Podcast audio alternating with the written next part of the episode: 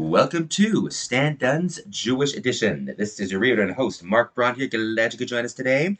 Uh, so I remind you, you're listening to a recording provided for the use of those who are blind and print impaired. Materials or items read at AIRSLA are the copyright property of the original authors and publishers. No unauthorized use or duplication is permitted. No siree. We got uh, some obituaries to bring to you here. So let's start off with this one from the obituary notices section of the Los Angeles Times for Sunday, August 13, 2023. Donald Gold. September 9, 1932 to February 13, 2023. Author unknown. Longtime Directors Guild of America field representative Donald Gold has died after a brief illness. He was 90 years old. A native of San Francisco, Donald grew up in the Mission District where his parents Anna and Morris owned a grocery store and later Don's Donuts on Castro Street where he helped out by minding the till and generously sampling the product. He graduated from Lowell in 1950. 1950. His journey uh, there required that he take three buses to read, reach the campus. Donald played left guard on the football team and funny man in the classroom, revealing early on his joyful spirit, uh, great curiosity, interest in others, and a unique ability to communicate with persons of all backgrounds. Donald enrolled at San Francisco State University, where he graduated with a BA in broadcasting. He also did graduate studies in criminology and psychology at San Francisco State and UC Berkeley. Donald's interest in the entertainment field landed him his first television job in San Francisco at KOVR in 1955 as stage manager. His television career as stage manager, producer, and director continued at KPIX, KRON, and KGO, including the Tennessee Ernie Ford, uh, Russ Coughlan, and Joe Dolan shows. For a brief time in the mid 70s, Donald was a radio talk show host on KG, KGO. From 1971 to 76, he was a San Francisco juvenile probation officer. His career took a major turn in 1976 when he accepted positions in Los Angeles as stage manager and associate director for a multitude of TV variety shows and sitcoms, including the Grammy Awards, Happy Birthday Las Vegas, and the Jerry Lewis Labor Day Telethon. Eventually leading to his hiring in 1979 as field representative for the Directors Guild of America, a position he held and loved for 30 years. Donald served as a revered mentor to members, staff, and studio personnel, ensuring that creative rights and working conditions of the DGA members were respected.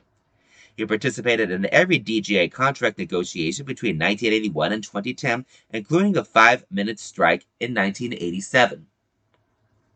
A resident of Studio City, California for 47 years, Donald's heart was in San Francisco and stayed true to his Giants, 49ers, and Warriors. He was an inveterate film lover, well read, and witty. His warm, happy, welcoming demeanor endeared him to friends and strangers through his life. Donald was predeceased by his brother Frank. He is survived by three daughters from an earlier mar- marriage Lisa Gold, Allison Steve Krause, Susan Mark Kovinsky, and grandchildren Ben, Rachel, Lily, and Jake. He shared the last 52 years of his life in a loving marriage with Susan Weber Gold. That was Donald Gold. September 9, 1932 to February 20, February 3, 2023, author unknown, from the obituary section of the Los Angeles Times, Sunday, August 13, 2023. All right, here's another one from the obituary section of the Los Angeles Times, also Sunday, August 13, 2023. Aaron Merle Epstein, August 18, 1930 to March 14, 2023, author unknown, uh, Aaron Merle Andy Epstein, a proud and active 55 year resident of Valley Village, passed away on March 14, 2023, after a long illness. Andy was born on August 18, 1930, to Louis and Anne Goldman Epstein.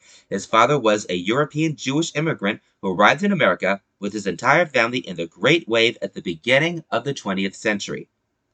A native Angelino, Andy was raised in Hollywood and practically grew up on Hollywood Boulevard, where his father had opened the Pickwick Bookshop. After studying at UCLA and the University of Washington, Andy settled back in Los Angeles. He worked briefly for Sears Roebuck before heeding the call of the family business and became and becoming a bookseller alongside his father.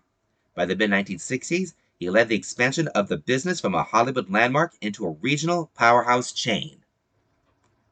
Andy's closest friends in the world were Sigma Alpha Mu brothers from UCLA and UW. He and Anne, whom he married in 1967, relished traveling near and far for decades for birthdays, weddings, and all varieties of milestone events. After Pickwick was merged with the B. Dalton bookstores in the late 1960s, Andy sought to make his own mark in the world, founding with his brother Eugene Artisan's Patio, a unique courtyard of shops on a Hollywood boulevard that for five decades he managed right up until his death.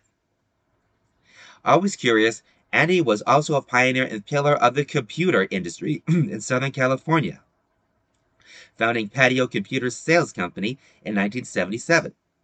He specialized in good service and wholesale prices to all to, to the burgeoning hobbyist computer culture at the time. He also served as president of the Valley Computer Club. Andy was a lifelong champion of social justice and community causes, passionately dedicating his energies to agitate in favor of civil rights against sweatshop labor and for the property rights of small business owners. Never one to shy away from the good fight, Andy fought City Hall on several occasions, preserving Hollywood landmarks, fighting eminent domain, and even becoming a hero for public open meetings after a victory in a case he took all the way to the California Supreme Court. Undeniably, his most spectacular achievement came late in life when, at age 90, and fed up with the absence of decent internet service in his neighborhood despite misleading advertising, he took out an ad in the Wall Street Journal complaining directly to AT&T CEO. The ad spread virally with his worldwide news coverage, even uh, receiving mention on the Stephen Colbert show. While his protest may have been unconventional, it was a resounding success, resulting in a personal phone call from AT&T CEO and fiber optic service was extended to the neighborhood within days. He loved Hollywood and film history, dark chocolate, bagpipes, and all things Scottish and Irish. His famous Fourth of July barbecue spanning the decades from the mid 50s to the late 70s and always featured his beloved homemade coffee ice cream. He is survived by his wife Anne Rosenwald Epstein, his children Jennifer and Adam, Kate, his brother Eugene, his sister-in-law Carol, brothers-in-law Peter Rosenwald and Cy Madrone, and a myriad of cousins. May his memory be a blessing to all who were fortunate to know him. A memorial gathering is planned for August 18, 2023. Make donations to CREA Center for Reflection, Education, and Action Incorporated, P.O. Box 2507, Hartford, Connecticut 06146 2507. EIN uh, number 06 451900 or Bet Tzedek, www.betzedek.org. There was Aaron Merle Epstein, August 18, 1930 to March 14, 2023. Author unknown from the obituary section of the Los Angeles Times for Sunday, August 13, 2023. And we have this final one here from the obituary section of the Los Angeles Times, Saturday, August 19, 2023. Donna Gold, September 12, 1931 to August 19, 2022. It's been one year since Donna Gold, 90, passed away peacefully on August 19, 2022, in Sherman Oaks, California. Beloved wife, mother, grandmother, sister, aunt, she was born on September 12, 1931, in Cleveland, Ohio. She was the daughter of the late Arthur Gressel and Catherine K. Glaser, and the first and only girl to be born to the Glazers side of the family that ultimately produced 11 boys predeceased by her older brother Alan Gressel and husband Lee B. Gold, M.D., she leaves behind her three sons, John, Richard, and Brian, four grandchildren, Andrew, Allie, Sarah, and Jason, her younger brother Joel Gressel, his wife Eleanor Corey, and the families of their two daughters, Catherine and Tamar, as well as the families of nephew David Gressel and of niece Deborah Gressel, with her husband Harold Madorsky. Anyone who knew Donna knew of her love for art, the arts, and specifically music. She was a child prodigy of classical concert piano and also had the gift of perfect pitch. Donna attended Shaker Heights High School and, as a senior, played a Mozart piano concerto movement with the orchestra before attending the Juilliard School of Music, where she double majored in piano and bassoon. Her favorite composer was Beethoven, with Brahms running a close second, and later on in life she would listen and watch symphony orchestra concerts for hours on end. She married Lee B. Gold on September 7, 1952, in Cleveland, Ohio, and began looking for places Lee could finish his medical residency program and settled in Los Angeles, where they would start their family in 1954. Don and Lee traveled extensively and began collecting tribal and indigenous art from all over the world, from the American Southwest to the Pacific Northwest to Papua New Guinea, Indonesia, the Pacific Rim, Africa, and other places. This led to an import export business which expanded quite rapidly. Donna took on all the responsibilities of the business she uh, like she took on any project, head first into the deep end, and wow, was it successful. In addition to raising a family, traveling, running a business, seriously supporting the theater arts and all forms of art and entertainment, Donna made the time to always know current events and always taught her family social justice and ways to improve our planet. When not listening to her music, she was known to have CNN or NPR on and was ready to discuss any issue at any time. She had a keen eye for fashion and the latest trends, and was also tenderly known as the gadget queen, who had to have the latest appliance or item for her kitchen or home. She was one of the first to have an iPhone and mastered it right away. Donna always persevered and moved forward through life with the most optimistic view. Donna would always tell you the truth, even if it wasn't what you wanted to hear. She was kind, gentle, truthful, and em- empathetic, generous, and curious, and quick to laugh, and everyone who met her felt her positivity and love. Her legacy will live on in the hearts and minds of everyone she interacted with, as well as those she reached but never personally met. May her memory be a blessing to us all. That was Donna Gold, September 12, 1931 to August 19, 2022, author unknown, from the obituary section of the Los Angeles Times, Saturday, August 19, 2023. Okay, now let's uh, go to this one from the California section of the Los Angeles Times, Wednesday, August 16, 2023. Yaroslavsky shifts gears on creating no camping areas. Council member in February said she wanted more data first. What changed? By David Zahniser. Six months ago, Los Angeles City Council member Katie Yaroslavsky took a firm stand on the city's law regulating homeless encampments, saying she would not support the creation of any new no camping zones until she had received a written report analyzing the law's effectiveness.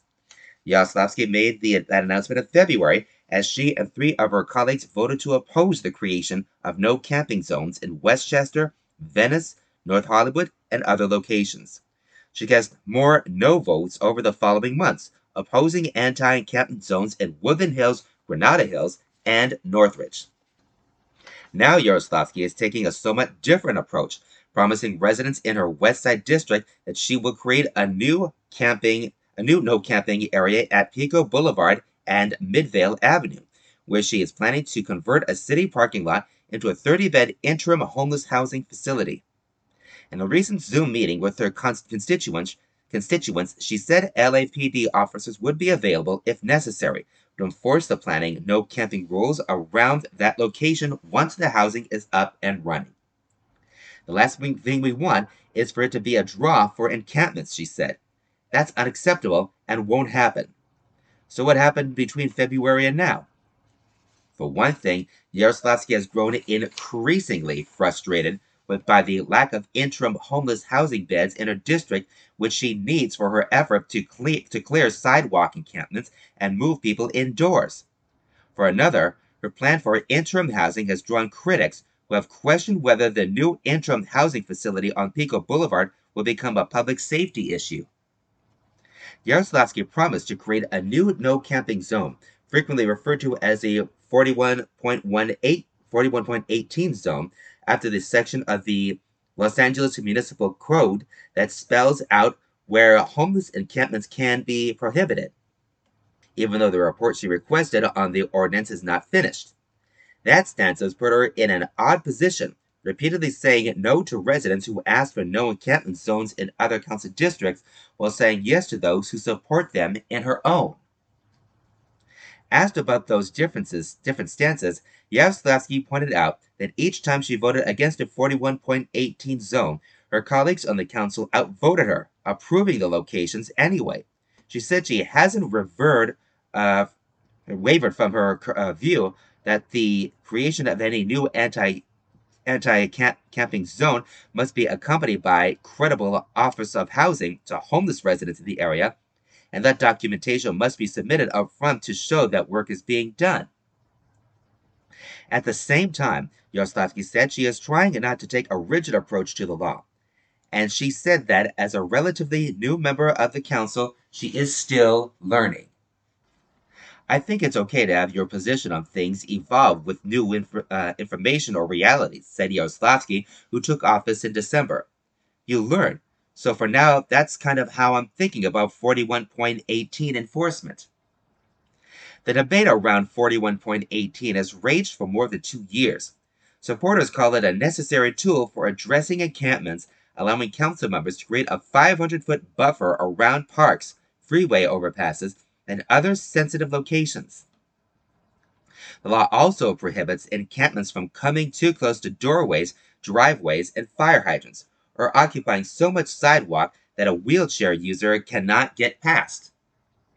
Opponents of 41.18, such as City Controller Kenneth Mejia, have argued that the law criminalizes homelessness creating fresh trauma for those who live on the streets.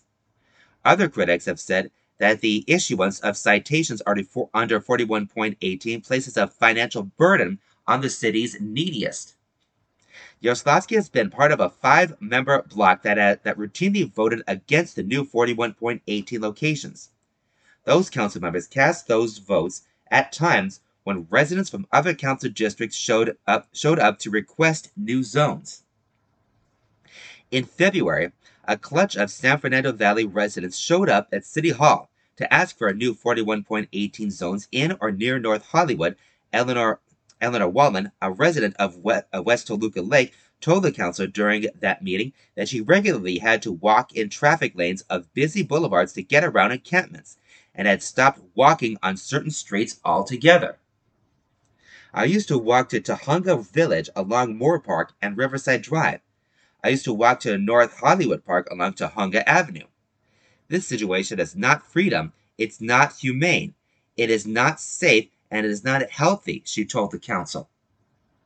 The new council approved the new 41.18 zones with Yaroslavsky and council members Marqueece Harris Dawson, Nithya Raman, and Hugo Soto Martinez voting no.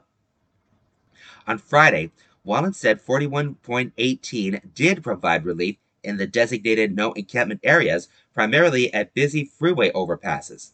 But, she added, some homeless residents in her neighborhood have been living just outside the 500 foot zones, occupying different stretches of sidewalk. That assessment could provide ballast for Yaroslavsky, who has repeatedly argued that 41.18 zones push unhoused residents from one block to the next unless there are credible offers to housing of housing. Which begs a question. Will Yaroslavsky make sure that homeless Angelinos who set up tents outside the new interim housing project on Pico Boulevard receive offers of housing once enforcement of the new no, uh, no camping zone begins, even if the facility is full to capacity? Leo Daub, Yaroslavsky's spokesperson, said the council office will attempt to connect those new arrivals with housing and services. However, if housing is not available at that moment, those unhoused people will still have to move, he said.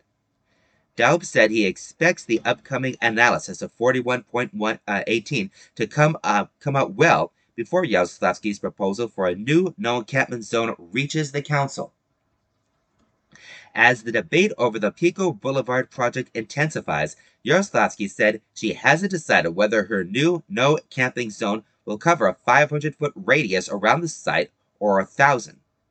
She also said she remains concerned that new 41.18 zones are sometimes created for whoever screams the loudest and is the best organized. At a time when LAPD resources are stretched thin, I don't think that's the best way for the city to be regulating public space, she said. That was Yaroslavsky Shifts Gears on Creating No Camping Areas by David Zahniser from the California section of the Los Angeles Times, Wednesday, August 16, 2023. This article was originally published in LA on The Record, the Times' local government and po- uh, politics newsletter. Subscribe at latimes.com slash newsletters. Okay, moving on. Here's this one from the calendar from the, from the Los Angeles Times, Friday, August 18, 2023. How Schiff celebrated Trump's fourth indictment. Being ex-president's foe aids Congressman's Senate bid, but that carries some risk too. By Benjamin Oreskes. Riverside County Democratic Party Chair Joy Silver worked the crowd with the with the guile of a Vegas nightclub opening act, stalling until Representative Adam B. Schiff arrived. A room of about 150 or so eager liberals had turned out to see the Senate candidate and archenemy of former President Trump. Instead, they were hearing Silver butter up every Democratic club in the county. It wasn't that the Burbank representative was stuck in traffic or hobnobbing with VIPs Tuesday evening. He's out in the parking lot doing CNN, Silver told the crowd. If you get CNN on your phone, he's on the air right now. He'll walk right in, so we just got to wait a few more minutes.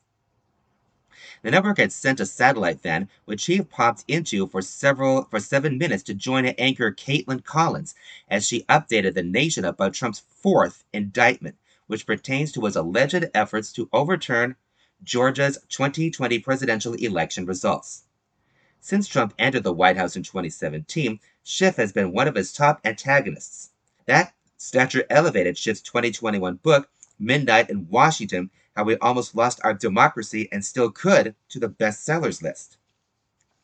As a top Senate ca- uh, candidate, as a top candidate for Senate, Schiff is using that ubiquitous uh, ubiquity to fuel his campaign uh, at a strategy to be everywhere all the time, doing local and national media along with campaign events, big and small. Hence the waiting satellite van in Riverside. I've felt ever since I got to Congress that if my constituents don't know what I'm doing, it's not on them, it's on me, Schiff said. With respect to some of the national challenges, like the challenge to our democracy, there's so many people out there putting out bad information. I think it's very important to be a great explainer and put in context what's happening in the country. It's not as if Schiff's top Democratic rivals in the race to replace retiring Senator Dianne Feinstein, Democrat of California, are Trump lackeys. Both Representatives Barbara Lee, Democrat of Oakland, and Representatives Katie Porter, Democrat of Irvine, have found prominent ways to stand up to Trump. Lee is uh, Lee is lead plaintiff in a lawsuit against Trump over his role in the January 6th Capitol insurrection. And throughout Trump's tenure, Porter used her whiteboard and tough questioning style to expose what she saw as flaws in his administration's policies. But when Trump's legal troubles are in are in the news, it's Schiff whom cable networks invite on the shows. The repeated exposure with Trump's cases unfolding in multiple legal jurisdictions over the coming months could give Schiff an advantage in what's begun as a tight race by putting him in the living rooms of millions of California voters at no expense to his campaign. Since mid July, he's been on either MSNBC or CNN at least 11 times, far more than his competitors. Political consultants unaffiliated with this campaign say Schiff has used the prominence gained from his role as an impeachment multiple inquiries into Trump's relationship to Russia and the House Select Committee inquiry into the January 6th Capitol attack to great effect. During the first Trump impeachment proceeding, Schiff was one of several representatives to make the case for that the president should be removed from office. Similarly, he was the ranking member and later the chair of the Permanent Select Committee on Intelligence and later led one of the January 6 committee's public hearings, which included an inquiry into what occurred in Georgia. The message he's preached at these congressional hearings targeting Trump's alleged misdeeds, the need to protect American democracy, has become a pivotal issue to California voters. A May poll from the Times and UC Berkeley's Institute of Governmental Studies found that after the economy, 23%, threats to democracy, 19%, ranked as the most important issue likely voters in California were assessing when deciding whom to support for Senate. It's the gold standard of Democratic worthiness to take on Donald Trump in a battle and fight the enemy for good reasons, said strategist Doug Herman, who most recently served as Los Angeles Mayor Karen Bass's election advisor. It's really a solid credential out in the greater political world, but it's an even more powerful credential in a crowded Democratic primary. That same Berkeley poll revealed a tight race for Senate. GOP businessman Eric Early led with 18% of the state's likely voters, nearly, uh, nearly all Republicans. Porter is close behind with 17%, following, followed by Schiff with 14%. But among people who rated threats to democracy as the most important issue, Schiff led the field 29%, and Porter came in second with 25%.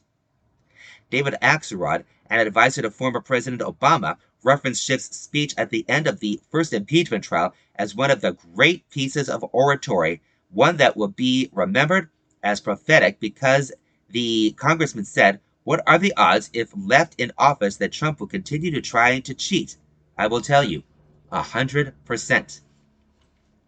Axelrod noted that Schiff's recent censure by House Republicans proved to be a boon for his fundraising, helping him rake in roughly double the combined total raised by Lee and Porter.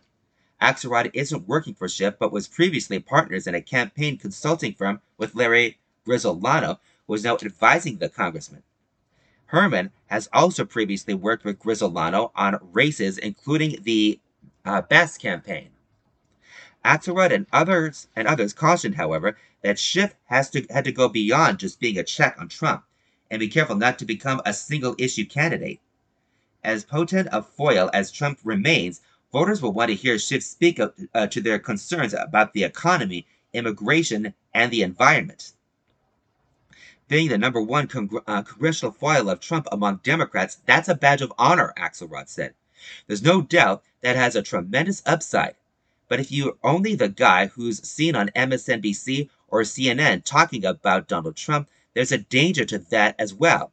That's why you see him out there doing all these other things just to remind people, hey, I paint on a broad palette, palette here, and I'm working on stuff that is really important to you. Since the House recessed last month, Schiff has been crisscrossing the state trying to do just that. After spending Monday at the U.S. Mexico border in San Diego, Schiff began Tuesday in Calexico with his wife Eve talking with local advocates about affordable housing and wealth inequalities. In an interview, he recalled meeting a U.S. citizen living in Mexico who woke every day at 1 a.m. and crossed the border most days to work in the fields and make enough to care for his family. He also talked about a recent trip to the Central Valley where he had met Madera residents concerned about the local hospital closing and a lack of clean drinking water. When Schiff arrived in Riverside later that day in triple digit heat, he toured several dozen towns where dozens of warehouses have sprouted sprouted up to help feed the nation's insatiable demand for e commerce. The fumes from idling big rigs sicken residents, they told him. The envir- then environmental activists showed him the Stringfellow acid pit toxic waste site. You see people struggling to find decent paying jobs. and You've got all these warehouses moving in affecting moving and affecting the quality of life and the quality of their health, he said.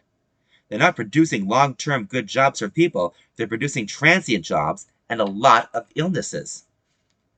According to Schiff, a former federal prosecutor who served in the state senate before winning his congressional seat in 2000, there's a direct connection between the economic situation in this country and the conditions that made it ripe for Trump to return to power.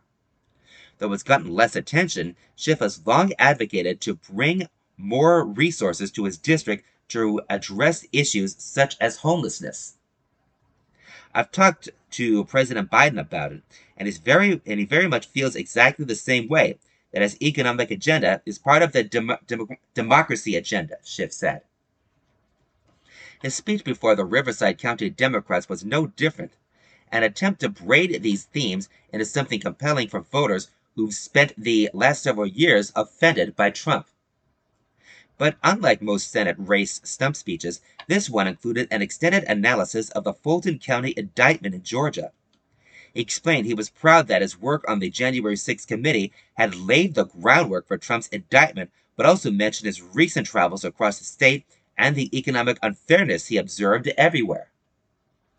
After Schiff wrapped up, Diana Rodriguez, 68, and her daughter Kim Belengieri stood eagerly awaiting a photo with the candidate. Rodriguez said she had voted Republican until Trump's ascendance when she changed her party's registration. Both followed the news obsessively, tracking every machination in the former president's legal drama. Nothing could be worse than his possible return to the White House, they said. There's no democracy, the economy doesn't even matter, Rodriguez said. We need people like Schiff protecting it. That was how Schiff celebrated Trump's fourth indictment by Benjamin Oreskes, from the Los Angeles Times, Friday, August 18, 2023. All right, so now we're going to turn to a short article um, from the calendar section of the Los Angeles Times for Sunday, August 13, 2023. As most of you know, this year is celebrating the 50th anniversary of hip hop music, and one of our brothers made the cut. So this is from, like I said, the calendar section of the Los Angeles Times, Sunday, August 13th, 2023. 2009 Drake and the Rise of Sad Boy Rap. Author unknown. Hip hop has always included some introspection and sensitivity alongside the genre's traditional masculine bravado. But 2009 was a high water mark for the moody, melodic strain of sad boy rap. That year, the crown prince of softies, Drake, scored his first top 10 single with Best I Ever Had, the love struck song showed his way around a gently, gently crooned hook that would become de, de rigueur in hip hop for a generation to come. Also that year, Kid Cudi dropped his era defining LP Man on the Moon, The End of Day. Executive produced by Kanye West, fresh off his own self lacerating 808s and the Heartbreak, the album blended psychedelic vibes, indie rock melodies, and a vocal delivery somewhere between rapping, stoned singing, and voice-over narration. That was Drake and the Rise of Sad Boy Pop. Author unknown from the calendar section of the Los Angeles Times, Sunday, August 13, 2023.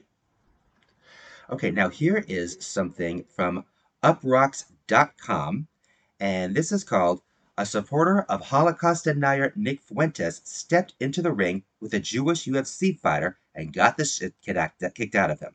By Josh Kurp, senior editor, senior uh, for pop, senior pop culture editor for August 18, 2023. A neo-Nazi defender fucked around and found out by getting up. Natan Levy, a UFC fighter from Israel, as his Twitter bio reads, posted a video this week recapping a fight between him and a far right Twitter troll. The beef started earlier this month when Levy tweeted that white nationalist Nick Fuentes was built like a chopstick.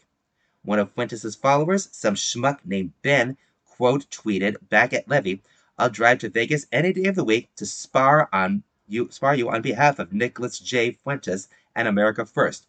With no formal MMA training, should it be easy, right? Challenge accepted. Just day, two days later, Ben arrived at the Extreme Couture Gym in Las Vegas and signed waivers to make it official. I saw one on his post uh, come across Twitter, Ben said in the video. It was critical of somebody who associates himself with America First and the political values that I value. As a defender of that and a former martial arts experienced trained person myself, I thought it'd be fun to come spar. Less fun getting his ass whooped by Levy. Why were you talking shit about Jews on Twitter? Why were you defending Nicholas Fuentes? Levy asked Ben before the fight. He replied, I think because of what he says is right. You can layer that behind a mask, Levy interrupted. He denies the Holocaust. Ben believes Fuentes is more of a revi- revisionist, whatever that means. Before they stepped into the ring, Ben was feeling cocky. He boasted that he's practiced a mix of karate and taekwondo for eight years, and although he's never done a five minute round before, I play UFC 4 a lot. Levy promised to not hurt him too bad, but a lesson needs to be taught here about trolling. Let's see how it went. You can watch the full video above. And that unfortunately is the is the extent of that article. That was a supporter of a Holocaust denier Nick Fuentes stepped into the ring with a Jewish UFC fighter and got the shit kicked out of him. By Josh Kurp, senior pop culture editor for uproxx.com, August 18, 2023. Okay, now we're going to go to some articles from a publication called J Living Celebrations Issue 2023. And uh, we start off with the Mishegas section, and this is on ice cream. A series of little articles here, starting first with Baskin Robbins. In 1945, Irv Robbins used a portion of his bar mitzvah money to open the Snowbird ice cream parlor in Glendale. Meanwhile, Bert Baskin owned a men's store in Chicago and had married Irv's sister a few years earlier. After serving in the Navy, Bert decided to settle, settle his family in California. Irv encouraged his brother in law uh, to make the switch from selling suits and ties to scooping ice cream. Taking this advice to heart, Bert opened Burton's Ice Cream in Pasadena. In 1948, the two entrepreneurs decided to combine their shops, and during this collaboration, they came up with their 31st flavor, chocolate mint. This marked the beginning of what we now know and love as Baskin Robbins. That's Baskin Robbins. This is Haagen-Dazs in Brooklyn. Reuben Mattus, a Polish Jew, laid the foundation for Haagen-Dazs as an ice cream legacy that has delighted taste buds worldwide. At the age of 10, Ruben immigrated to America and soon found himself working diligently at his uncle's Italian lemon ice business in the bustling streets of Brooklyn. In 1936, he tied the knot with his childhood sweetheart, Rose, and the two embarked on a shared mission to create the ultimate ice cream recipe. When they were ready, Reuben knew the name was critical. In honor of the Danish who smuggled Jews out of danger during the war, Reuben created the name Haagen-Dazs. While the name is Nordic sounding, it does not have meaning, and Reuben added an, an umlaut, which is not a part of the Danish alphabet. That's Haagen-Dazs in Brooklyn. This is Ben and Jerry's Bagels. What could have been? Ben Cohen and Jerry Greenfield embarked on their entrepreneurial journey without a clear vision of the future business. When they stumbled upon a steep machinery cost of making bagels, fate intervened, leading them to discover the world of ice cream. They enrolled in a course at Penn State to learn the art of ice cream making. In 1978, they took a leap of faith and opened their first store, offering ice cream and crepes soups and various other foods. Just one year later, they made the decision to drop the food sales altogether and focus solely on what truly captivated the patrons their extraordinary ice cream creations. That was Ben & Jerry's Bagels. This is the challenges of kosher ice cream. One might assume that ice cream, with its basic ingredients of cream, sugar, and flavorings, wouldn't raise kosher concerns. However, as stated by the Orthodox Union, contemporary ice cream is one of the most challenging dairy products out there. The challenges arise due to various factors in the modern ice cream production process. These factors include the use of sweet cream versus whey cream and the incorporation of dry milk sweeteners, emulsifiers, and stabilizers which make every step and ingredient in the ice cream making process a kosher sensitive moment. To ensure that the final product meets the strict kosher standards, ice cream manufacturers must carefully assess each, uh, each ingredient's source and, produ- and the production processes involved. This meticulous attention to detail is necessary to earn kosher certification from organizations like the Orthodox Union. That was the challenges of kosher ice cream. And this last one is called Manischewitz has a sense of humor. When you hear the name Manischewitz, it's like a gateway to a world of classic Jewish foods, wine, matzah, and the unmistakable gefilte fish in a jar. With the lines like ice cream with a lick of chutzpah and reliving the Borscht Belt summer, they proudly presented their unique creations black and white cookie, matzah ball, and yes, even gefilte fish. The reaction was swift and mixed, with many expressing their opinions, especially about the gefilte fish ice cream. It's safe to say that Manischewitz's move was a marketing success, stirring up curiosity and conversation among their fans and critics alike.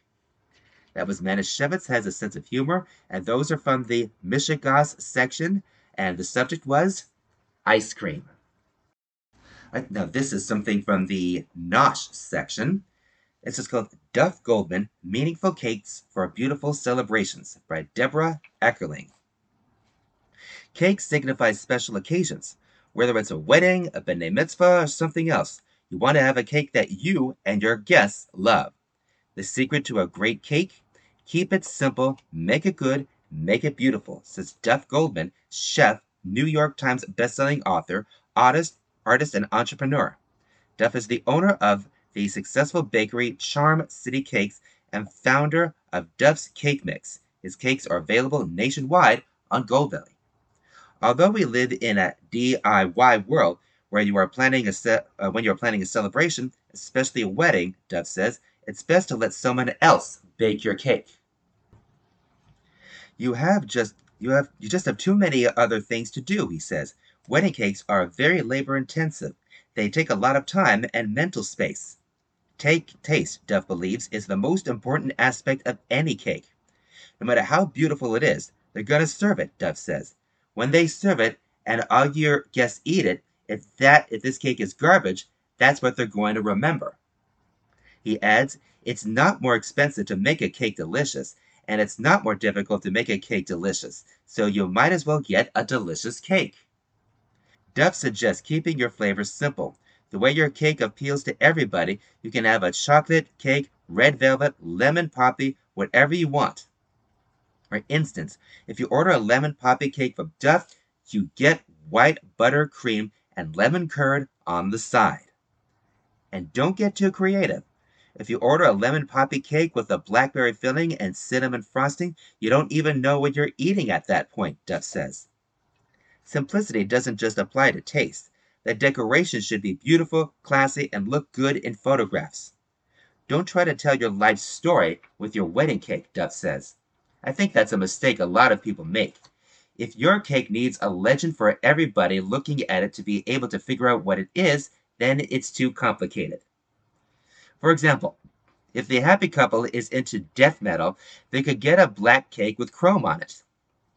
But don't put a ticket stub from every metal concert you've ever been to on it.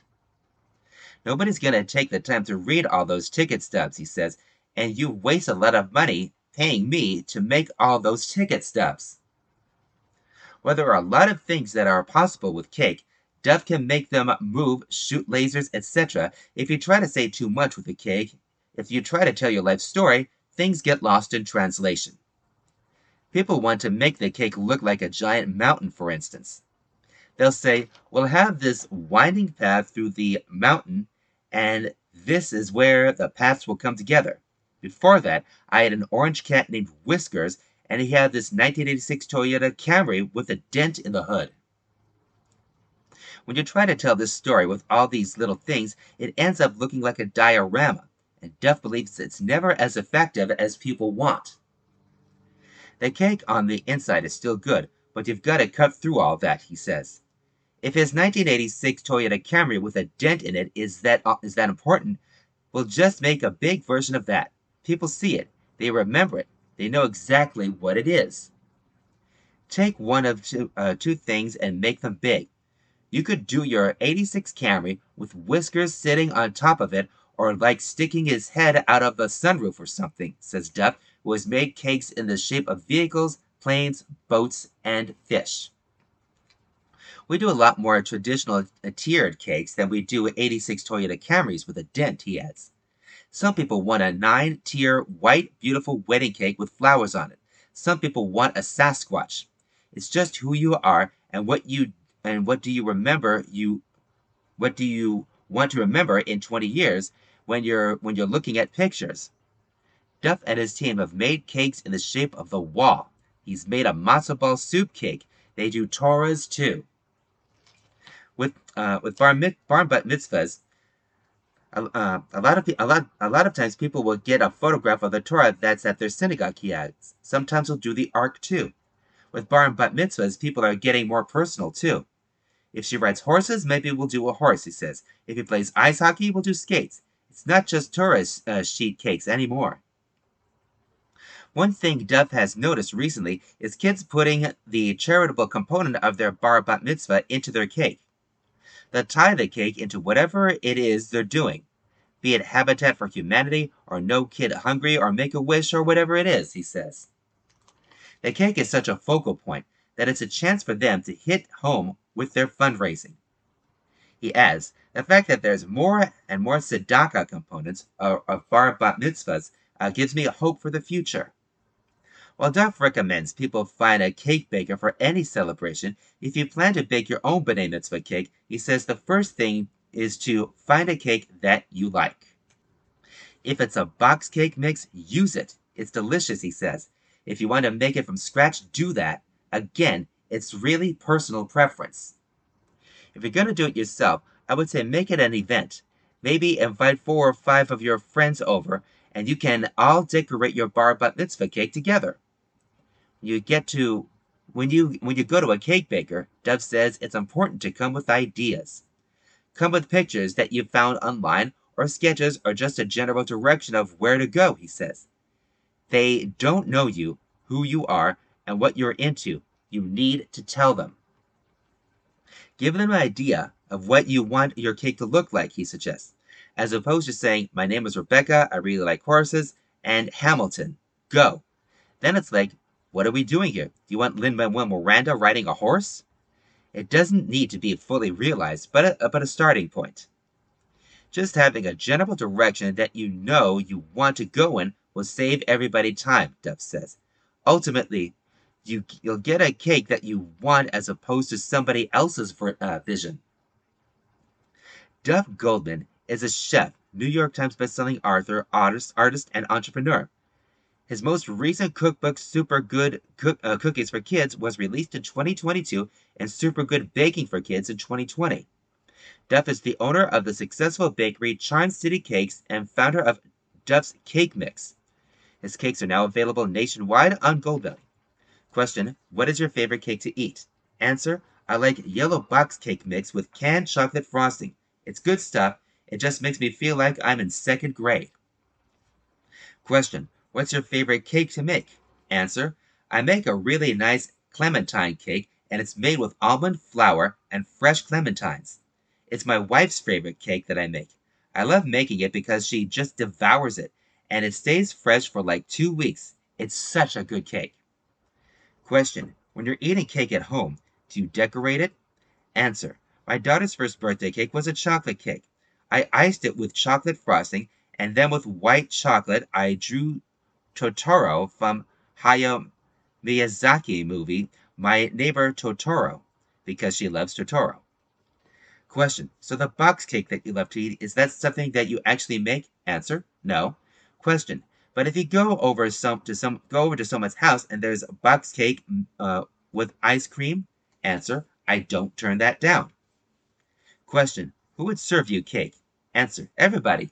I love cake. Question. Your cakes are amazing, but do people ever say they look amazing to eat? Answer, no. We make sure they're good because they are beautiful, and we make sure they're worth cutting into. It's still a cake.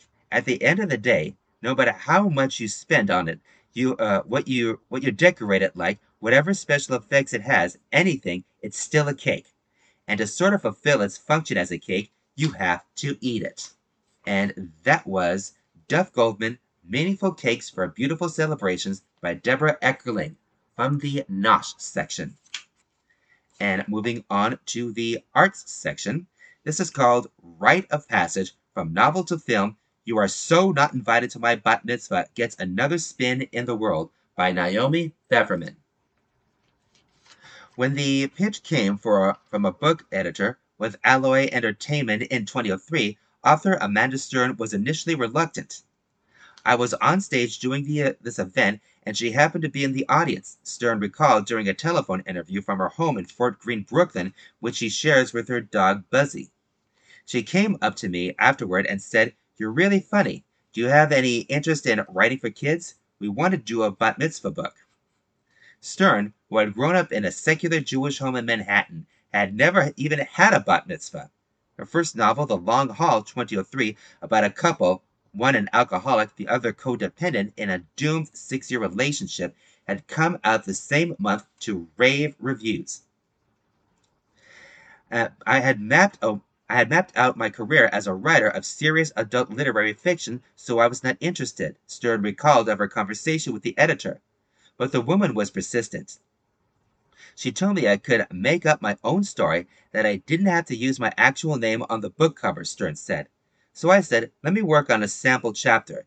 And I did, and it was really fun. It was such a good counterweight to the stuff I was writing for grown ups, which was much darker and emotionally based. Two years later, the result was Stern's beloved, popular, and well received young adult novel, You Are So Not Invited to My Bat Mitzvah, Poppy Little Brown Books for Young Readers Publishing, $7.99, written under the pseudonym Fiona Rosenbloom. The book was re released in paperback on July 25th in advance of a Netflix movie of the same name, inspired by the tome, to premiere on August 25th.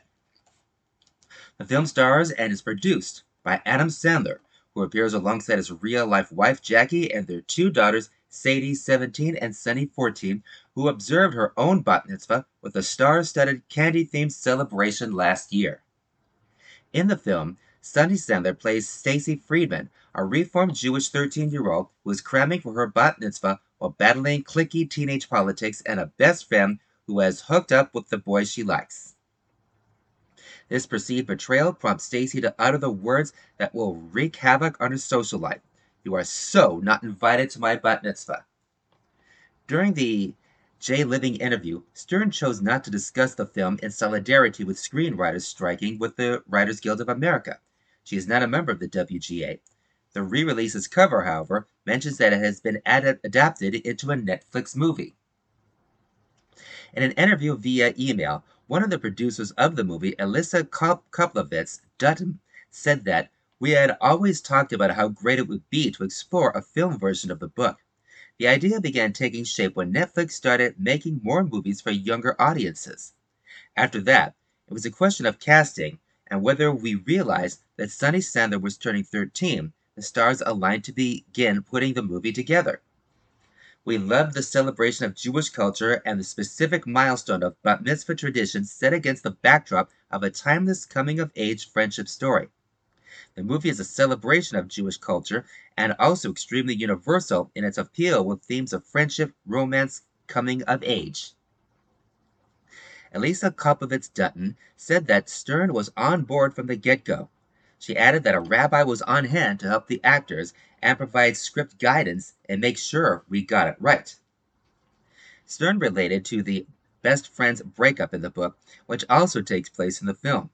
At 13, she and her three closest gal pals got into a really big fight over a Jewish holiday, she recalled. She doesn't remember which one. But Stern and the other Jewish girl in their quartet were enraged that they had gone to school on the holiday while the non Jewish friends had ditched school and had taken a holiday that was not theirs. We just went wild with madness and have pitted us against each other. It ended up with my it ended up with half my classes not speaking to me. For the book, I did take aspects of that feeling of being excluded, not chosen, invisible. But like a few months later, we all made up. when Stern's much younger sister became the only one in the family to have a bat mitzvah, the author, but then an adult, was a little bit jealous, she said. It's such a rite of passage, and I hadn't really had any rite of passage. During research for her novel, which included flying to Arizona to pursue peruse a friend's bat mitzvah preparation book, and attending a handful of bar bat mitzvahs, Stern became aware that some 13 year olds hadn't had hadn't so much a sense of the event's gravitas. It's really about the extravagance and the party, consumerism, and product, she said. That was a long time ago, but today's kids even make entrance videos and things like trailers for their barn bat mitzvahs. The fictional Stacy also starts out being more interested in the more superficial aspects of the event, in terms of the dress she's going to wear, the party she's going to have, and the boys she wants to kiss, Stern said. But over the course of the story, and spending time with, rab- uh, with a rabbi, she begins to identify with Judaism in a deeper way. During the interview, Stern, who described her as her age as Gen X, was open and approachable, hilarious, and occasionally irreverent. In a photo, she appears wearing a stud in her nose and tousled shoulder length hair. The conversation turned serious as she described growing up shuttling between her mother's bohemian home in Greenwich Village and her father's more upscale digs farther uptown. All the while, she suffered from an undiagnosed severe panic disorder, plus the resulting anxiety, agoraphobia, and depression, which she chronicles in her acclaimed 2018 memoir, Little Panic Dispatches from an Anxious Life. My entire childhood was painted over with the patina of terror, Stern recalled. Her angst arose from the acute separation anxiety she felt whenever she had to leave her mother. I was convinced that if I was separated from her that she would die, or if I wasn't watching she would disappear or forget she had kids or move to Europe and not send her forwarding address. Stern surmised that one reason for her anguish was that she had been born into a marriage that wasn't happy. When my parents split up when I was very young, something must have imprinted on me, like someone can be there one day and then they're not. Paralyzed by her panic, Stern performed so poorly at school that she was deemed learning disabled and subjected to a battery of traumatic tests over nine years. She attempted to self medicate with unhealthy relationships and, for a time, drugs such as cocaine. It wasn't until she was 25 and contemplating suicide while holed up in her apartment for three weeks that she finally visited the psychologist who diagnosed her panic disorder. I almost levitated with full a full body relief, Stern recalled finally learning what had been causing her crippling symptoms. Taking antidepressants helped, as was learning not to avoid her fears, but to go toward them and feel them. She noted that she was still alive, having already survived what she thought she couldn't, and writing solidified her growing sense of stability and confidence. Stern is known for founding the legendary Happy Ending music and reading series 2003 to 2018, which required creative artists to take risks on stage. She also found a mental health newsletter, How to Live, in which she signs every entry anxiously yours. She wrote a sequel to her bat mitzvah book titled We're So Crashing Your Bat Mitzvah, among a total of 13 published books, 10 of them for children. And she's written pro- prolifically, both fiction and nonfiction, for publications such as the New York Times and the New York Times Magazine. Stern said she got through the pandemic by joining a Jewish meditation group. She also hopes to celebrate her own Hebrew naming ceremony at some point in the future. On July 19, the author left therapy after 23 years because I was ready to face life alone, she said. Her psychologist agreed. I'm not cured of all the things inside of me that caused me to struggle, but I'm well equipped to deal with them, Stern said. And she's pleased about the re release of her Bat Mitzvah book. I'm happy that it gets another spin in the world, she said. I don't think there's a ton of stuff out there for Jewish teens, and I'm happy to contribute to that. That was Rite of Passage by Naomi Pfefferman from the Arts section. Now we go on to the Communities section, and this is called Synagogues in Transition.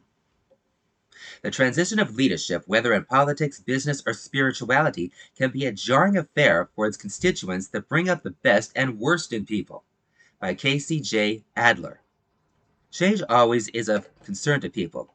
I don't know if everyone acknowledges it, but that's my view of the world, Linda Kamra said over the phone as a longtime congregant of Sinai Temple, she speculated about the conf- conflicted feelings of her fellow worshippers as Rabbi Wolpe, an internationally recognized spiritual leader, stepped down from the Bema. However, like much of the leadership at Sinai I spoke to, she echoed a familiar refrain about hope for the future and feeling blessed in the hands of Rabbi Nicole Guzik and Erez Sherman. The transition of leadership, whether in politics, business, or spirituality, can be a jarring affair for its constituents that bring out the best and worst in people. The ugly episode between Rabbi Goldschmidt and Rabbi uh, Schneier over the future of the prominent Park East Synagogue in 2021 marked an example of such uh, transitional failure. Some congregants filed accusations of criminal impropriety were levied. Uh, some congregants fled. Accu- accusations of criminal impropriety were levied, and even an Israeli government minister publicly uh, opined. A schism formed in their community, and Rabbi Goldschmidt founded a new synagogue in 2022. In order to stop such acrimonious situations from festering, synagogues need a robust conversation between clergy, lay leaders, and congregants to help make such transitions as seamless as possible. To learn how synagogues handle times of transition, I spoke with members of Sinai Temple, Valley Beth Shalom, and Wilshire Boulevard Temple. For Rabbis Guzik and Sherman of Sinai Temple, the relationship between clergy and congregant is like a marriage, where direct and open communication are the most important tools. The analogy is apt for their approach, as not only are they married themselves, but Rabbi Guzik also received a master's degree in marriage and family therapy during the pandemic. I think it's a matter of being as transparent as possible, Rabbi Guzik said over Zoom. In any kind of change, if the other party feels comfortable and safe, the more you're able to communicate. Nicole's been here over 15 years, and I've been here for 10 years, Rabbi Sherman said, jumping into the shared Zoom screen. So we know the community, and the community knows us. It was less about something new and more about continuing a legacy, the tradition that Rabbi Wolpe brought into the 21st century in a, our unique way. Responding to my question in a fast paced husband wife tag team style, Rabbi Guzik leaped in on cue. She explained that from the outset of their journey towards senior leadership, they were upfront they were upfront with community members in the backyard of their home. We told them, you will be hearing from us over the next three months about what it is we plan on doing and what goals we plan on achieving over the course of the year and over the next three to five years. Most importantly, she emphasized to their congregants that they wouldn't keep their rabbinic vision a surprise. Sinai Temple, a conservative synagogue, has one of the most diverse congregations in terms of politics, age, and ethnicity. In response to my question about the pushback from various factions within their community, Kamra said in a separate interview I was never the recipient of any negative pushback. But, you know, intellectually, I'm sure there are some in the congregation that would have those feelings. It's just the way things go everywhere, whether it's in business or the Jewish community. For Wilshire Boulevard Temple, Rabbi Elissa ben Naim expressed that it is not necessarily about a singular leader instructing their flock, but a community and an experience. There's nothing a leader can do if the parking or security is horrible, Rabbi Ben Naim said in an impromptu face chat. Her feeling is that a spiritual leader in any congregation acts as a conduit for a transcendental experience, but there isn't a sermon great enough to make members stay if the rest of their experience is abysmal. It's the people that you're sitting in a classroom uh, with, with or in community and in partnership who are most important, she continued. I think that at the Wilshire Boulevard Temple, if a leader were to stand up and be completely opposite to the core values of the gathered individuals, even if they have an amazing personality, if they don't speak a certain kind of truth and gather people in honesty, they're not going to be successful. If a leader stands up and preaches the Bible of the pickles, it may be very beautiful, but if it doesn't resonate with the people, he's not going to get very far. Across these three historic Los Angeles synagogues, the major thread I continue to hear throughout the interviews is that the power lies with the people. I didn't join a temple because of the rabbi, Kamra said, and it's always been my view that it's up to the member in any organization to make sure that they are involved in whatever way their, need, their needs are met. A lot of responsibility rests with the members. Anna Tenablat, interim president at Sinai Temple, agreed over the phone. There's a phrase in the Torah Lo ba shemayim high. The Ten Commandments are not in heaven, they're down here with the people. Anna explained that in choosing a new rabbi for any congregation, there are times when communities go to the opposite extreme. Prior to Rabbi Wolpe, we had someone else there uh, and um, someone else, and there were issues. People didn't like his sermons. They didn't like this or that. He wasn't Jewish enough. It was too secular. So then people always put a list together, and it's always the opposite kind of list. However, Rabbi Wolpe's leadership has brought great recognition to, to Sinai Temple, and he continues to be a beloved figure to the congregation, so to replace him would be nearly impossible. It's very difficult. You can't replicate a, a leader, but everyone was familiar enough with Rabbi Guzik and Sherman to understand what they would bring to the table. Their warm, their community building, their love of learning and of Judaism. They were known quantities.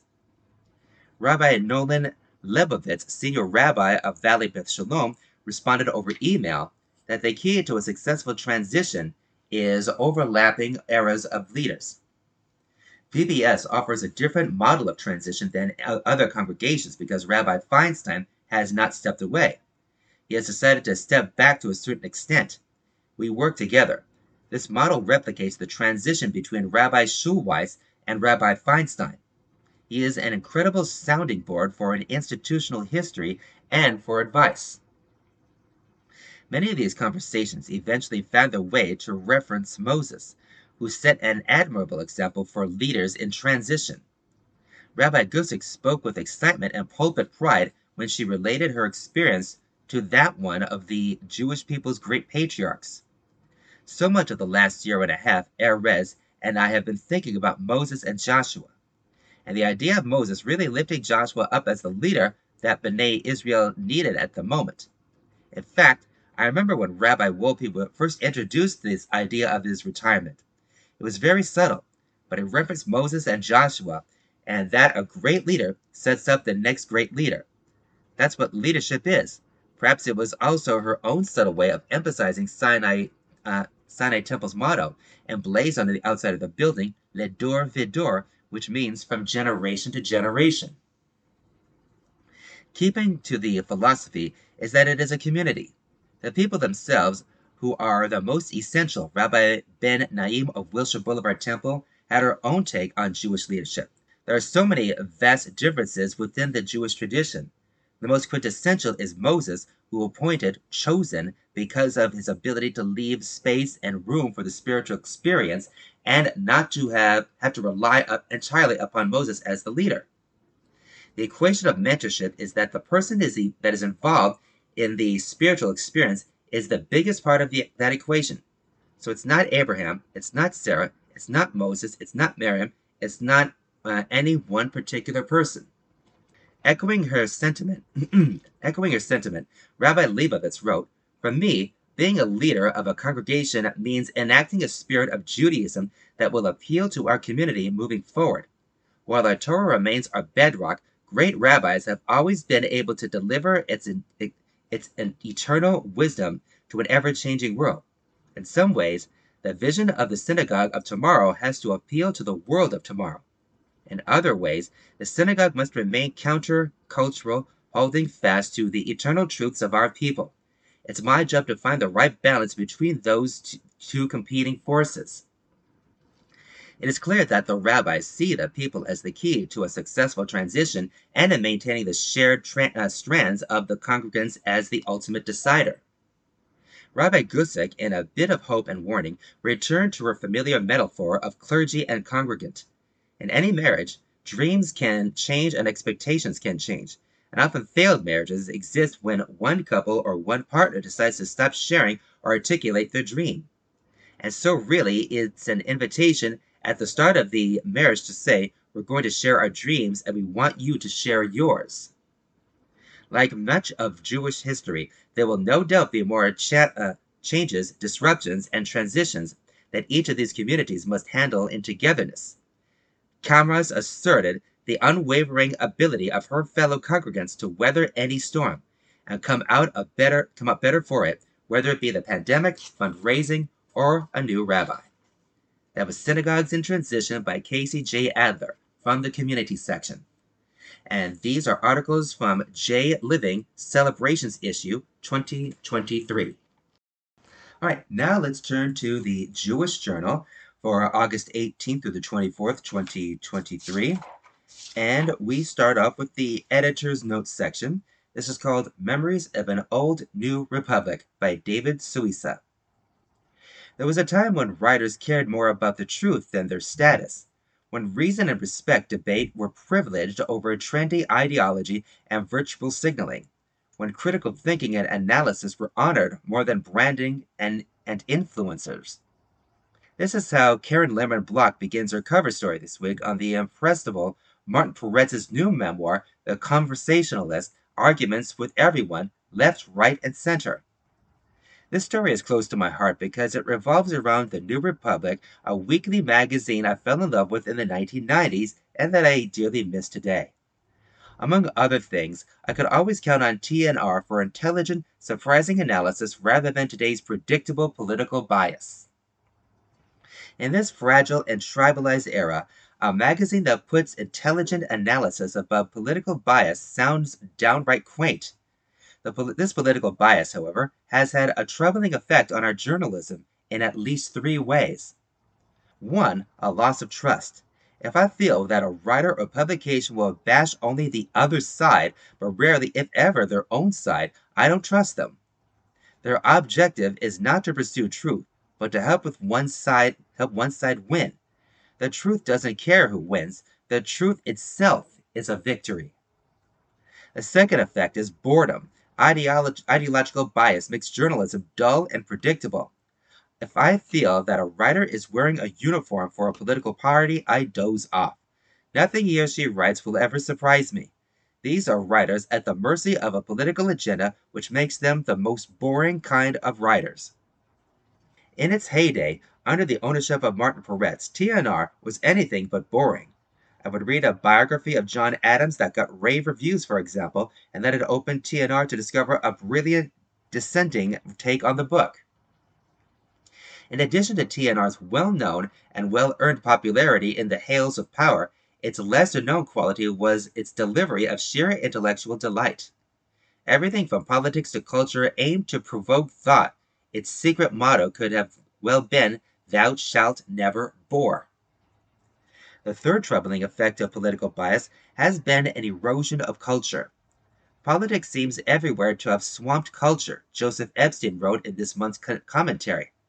It has not merely overwhelmed culture as a subject of interest, but has infiltrated it through uh, political identity and correctness. Culture seeks out the best, in, irrespective of race, color, or, or creed. Contemporary politics put diversity, inclusiveness, equity above quality and respects only the divisions of race, color, and creed. Epstein cites examples of general interest magazines like the old TNR, which have become more and more political in character. The New Yorker, for example, never descended to the level of party politics until the turn of the new century when it began attacking George W. Bush and Dick Cheney laid off Barack Obama, and went into high dudgeon against Donald Trump. In doing so, the magazine has lost a cultural authority, the authority that comes with being above the ruck. Being above the ruck means being unafraid to embrace the complex truth wherever it takes you. As Bloch writes, TNR was both influential and well respected precisely because of its, its complexity, its willingness to call out both sides. The book highlights the influence of Jewish intellectuals to that golden age of vigorous, vigorous journalism, offering a chance. Bloch writes to revisit a huge important time in both Jewish and American history. And uh, Jewish intellectuals previously shut out by both universities and established magazines were finally given a respected platform to dissect and devise important ideas. It's sad, surely, that so many of today's Jewish intellectuals seem to have fallen under the mainstream spell of political and ideological bias. But let's not be too surprised. This is yet another sign of how safe, safely uh, assimilated, uh, safely assimilated our Jewish intellectuals have become. They're no longer the rebels trying to break through forbidden doors. Now they're conformists keeping the rebels out. With, will Jewish intellectuals ever regain their dissenting mojo? There are more than a few courageous Jewish voices out there who are trying, among them TNR alumni. As Bloch writes, Peretz ends the book with faith in the peoples he, people he's taught and worked with. And the truth is, most of us who work there will never be silent about how far journalism has fallen and the dangers of extremism and insipid ideology. We will continue to try to reteach the world the true meaning of liberalism. Amen to that. Our new republic needs it. That was Memories of an Old New Republic by David Suissa from the editor's notes section. We go now to the columnist section. This is called If Only the Ancient Jews Knew About Jamie Foxx by Tabby Refael. Oscar winner Jamie Foxx recently asked his nearly 17 million Instagram followers, they killed this dude named Jesus. What do you think they'll do to you? Hashtag fake friends, hashtag fake love. One day later, Foxx deleted the post and wrote, I want to apologize to the Jewish community and everyone who was offended by my post, adding that he was betrayed by a fake friend, and that's what I meant uh, with with they, not any not anymore. I can't read Foxx's mind.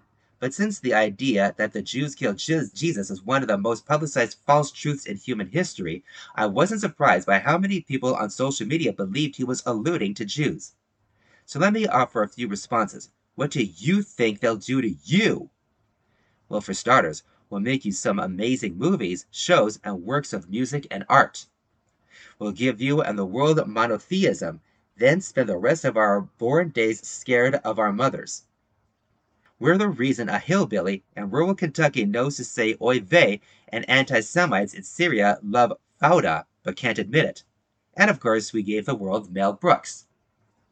But let me go a step further and muse over another question.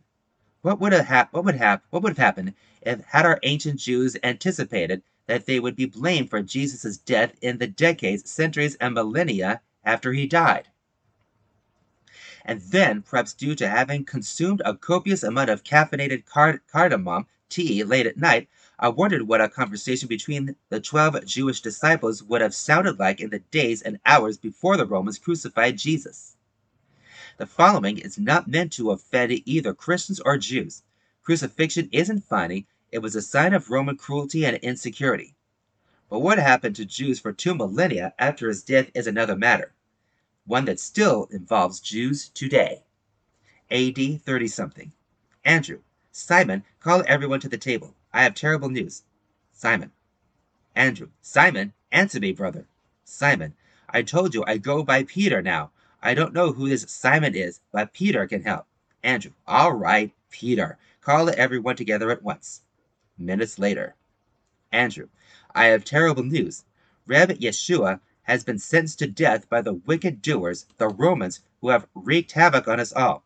Shouts and cries erupt. John, it's true that Reb Yeshua, Jesus, has rubbed some of our elders the wrong way, but this is a tragedy beyond description. Philip, woe to us all. Bartholomew, let them take me. Please let them take me. Andrew, James, you seem to have a question. John, pardon me. Pardon me, Andrew, but which James are you referring to? James son of Zebedee or James son of Alphaeus? Andrew, Zebedee's hens seem to have gone up first. Yes, James, what is it? James, my morning has already commenced, despite the fact that our darkest hour of loss has not yet arrived. However, I cannot help but ask, Andrew, yes, James. Well, this is it's just that, Thomas, say it, friend, and we will and will someone please wake up Thaddeus? The disciples shake Thaddeus, who expresses horror and sorrow upon hearing the news. James, Will I plead your forgiveness for my poorly timed callousness, but is there any chance that we would be blamed for this?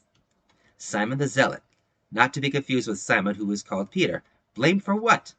James, for the death of Jesus, I'm afraid. The other disciples scoff and shake their heads. Thomas, you mean that we, disciples, would be blamed?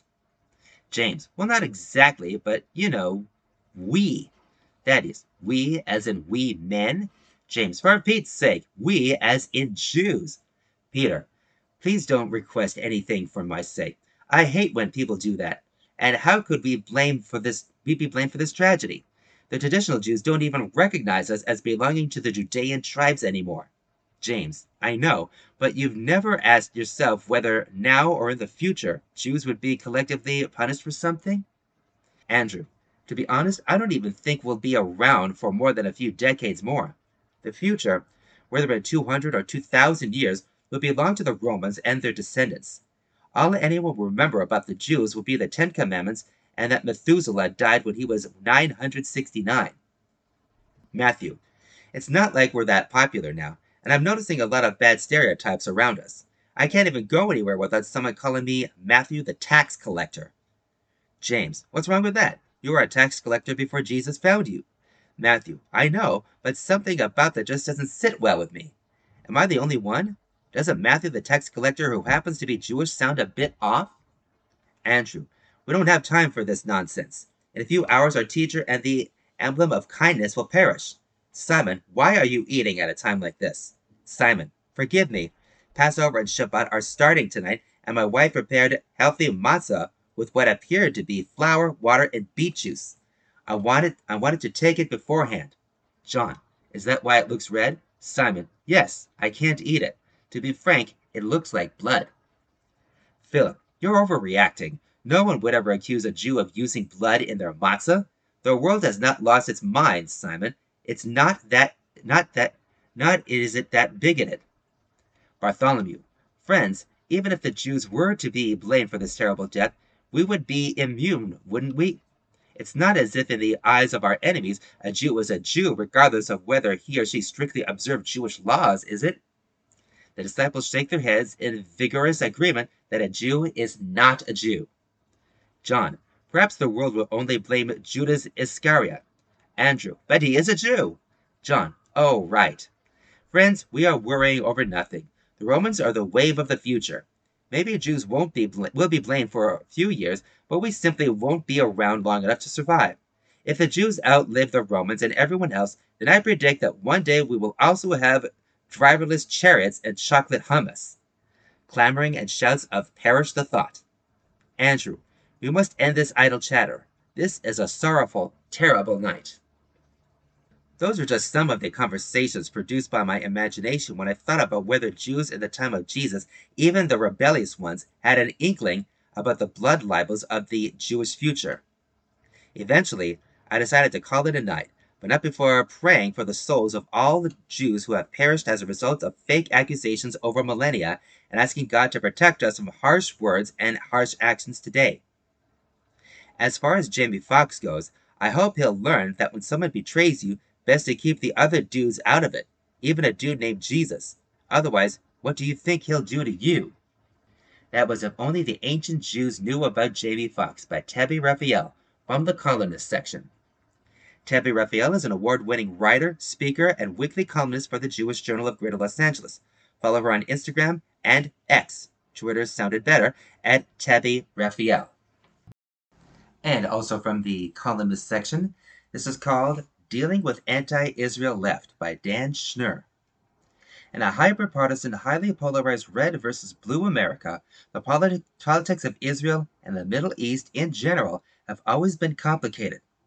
Rather than breaking down neatly along party lines, there are profound divisions within both Republican and Democratic ranks on issues relating to the U.S. role in the Middle East. We'll discuss the intramural GOP fight at another time, but it's beginning to look like the early action in next year's election cycle will be in Democratic House primaries. The great majority of Democrats in Congress are reliably pro Israel, but the numbers of those who vote against the interests of the Jewish state are growing, and it appears that the American Israel Public Affairs Committee has decided to it's time to push back harder.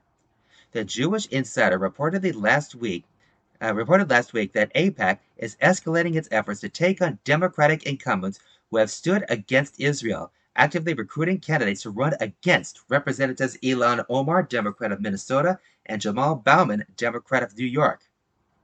In the past, AIPAC has given some support to challengers against anti Israel office holders, but has kept a relatively low profile to avoid becoming a target for progressive activists in those districts.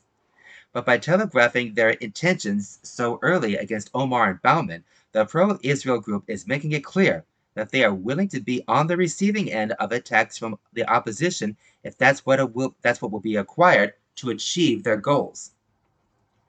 The opposition is more than, ha- than happy to oblige. De facto squad leader Alexandria Ocasio Cortez, Democrat of New York, sent out a fundraising appeal on Bowman's behalf last week that featured the warning phrase AIPAC is at it again.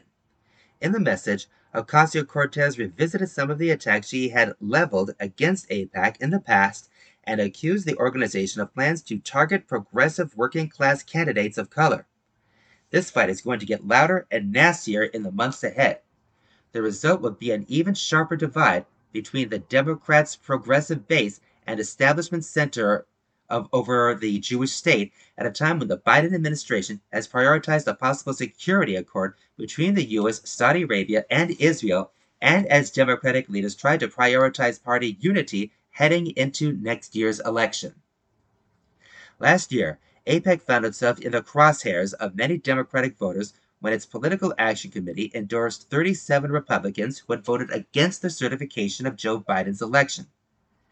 The organization's leaders correctly pointed out that support for Israel is the only criterion for their endorsement and that the PAC supported roughly an equal number of candidates from both parties. Not surprisingly, an American Jewish community that votes heavily Democratic in most elections virulently expressed its unhappiness. But AIPAC's job is to build relationships among Israel backers in both parties, and they stood their ground. But making friends represents one type of political challenge. Making enemies is another. To be fair, it's not as if AIPAC were hunting for incumbents to target for defeat. The original squad has now roughly tripled in size. Nine House members voted against a resolution last month stating that the state of Israel is not a racist or apartheid state, which is a fairly low bar for measuring anti Israel sentiment. Several other members have signed on to a variety of other bills that financially or rhetorically target the Jewish state. As progressives within the Democratic caucus continue to gain strength, this challenge will almost certainly increase. AIPAC's public pushbacks is designed not only to discourage current members from this type of behavior, but to warn others tempted to join their ranks that the political consequences of this brand of anti Zionism would be severe. Republicans have their own problems with their most ideologically extreme members, including a former president who has been soft pedaling criticism of the Charlottesville rioters for several years. The ugly nationalism that oozes into bigotry and anti Semitism on the far right is a growing threat but American Jews are well practiced and comfortable fighting against an, an ultra orthodox and ultra conservative menace. Standing up to the far left is less instinctual, but just as necessary. That was Dealing with Anti Israel Left by Dan Schnur from the columnist section. Dan Schnur is the politics editor for the Jewish Journal. He teaches courses of politics, communications, and leadership at UC Berkeley, USC, and Pepperdine. He hosts the monthly webinar, the Dan Schnur Political Report for the Los Angeles World Affairs Council and Town Hall. Follow Dan's work at www.danschnurpolitics.com. And again from the columnist section, this is called Approaching Judaism with Love by Kylie Ora Lobel. I recently watched a video of a rabbi who warned about falling into the hands of the evil Satan and the dark forces that are at work in this world. I quickly clicked off because I don't identify with that kind of Judaism, the kind where we focus on the ills of society and put fear above all else. Instead, I approach Judaism with love. While every Jew should have a healthy fear of God, that fear should not be the main motivator of their observance. Serving God out of pure fear is not the way. It can make you resentful and cause you to become miserable. It may very well backfire and it can be a stumbling block to having the uh, true faith. Our relationship to God is compared to that of a relationship with the Father. On the one hand, you must respect your Father. He can lay down the law and decide what happens when you stray from the path. On the other hand, your Father is a great source of comfort and care. He brings you closer when you need it the most and is always there for you. I could I choose to I chose to convert to Judaism after experiencing the incredible love I felt at my local Chabad during a Friday night dinner. The rabbi knew that his guests weren't observant, but he didn't admonish us or tell us we were going we were doing something wrong. Instead, he was non-judgmental when he welcomed us in, showing us the beauty of Shabbat and the observe and observing of the mitzvot. I was so compelled by this rabbi's loving attitude that I wanted to go back every week and learn more about Judaism. The love I felt at that Chabad house set the tone for how I observed Judaism. It was so different from the Catholicism my grandmother taught me, which at a young age felt very dark and scary. I was going to hell if I wasn't baptized? I was born in sin? I know today that Catholicism is not all dark, but as a child it sure did feel heavy. I didn't connect with that fire and brimstone aspect of it. I needed a gentler approach to faith. Every day, I am reminded of the love God has for me and feel blessed and grateful. I look around and I can't believe that I live the life I do. I truly don't know what I did do to deserve what I did to deserve this. What I do know is that this love is a two-way street. Just that the just look at the Shema, which commands us to love God with all our heart, with all our soul, and with all our strength. It's critical to feel that love, like the love we have for our spouses, our children, our family, and our friends. But it's also important to show that we love Him by taking action, by keeping the mitzvot, doing good deeds, and fulfilling our personal mission to make the world a better place. God communicated His love for us by giving us His Torah, the guidebook for a meaningful life. He wants us to be joyful, and He shows us how to achieve that. When things are going wrong in my life, I believe that God is telling me something. Perhaps He's protecting me or putting me on a better path. He's showing me how to build up my resilience and be strong when life becomes complicated. But I know, above all else, that God is acting out of love. When I picture heaven, Shamayim, it's where my soul will feel an everlasting warmth, and it's finally close with God, the source of all love. I want God to be happy with me, and I do my best when it comes to observance. But I know that if I mess up, He will still love me. As long as I try to do better the next time, try to refine my character, and improve upon myself, He will be there to welcome me with open arms, to get me back to my soul's true purpose, and to be receptive to the eternal love He has to offer. What's your approach to Judaism? Email me, Kylie O. L. at jewishjournal.com. That was Approaching Judaism with Love by Kylie Ora-Lobell from the columnist section.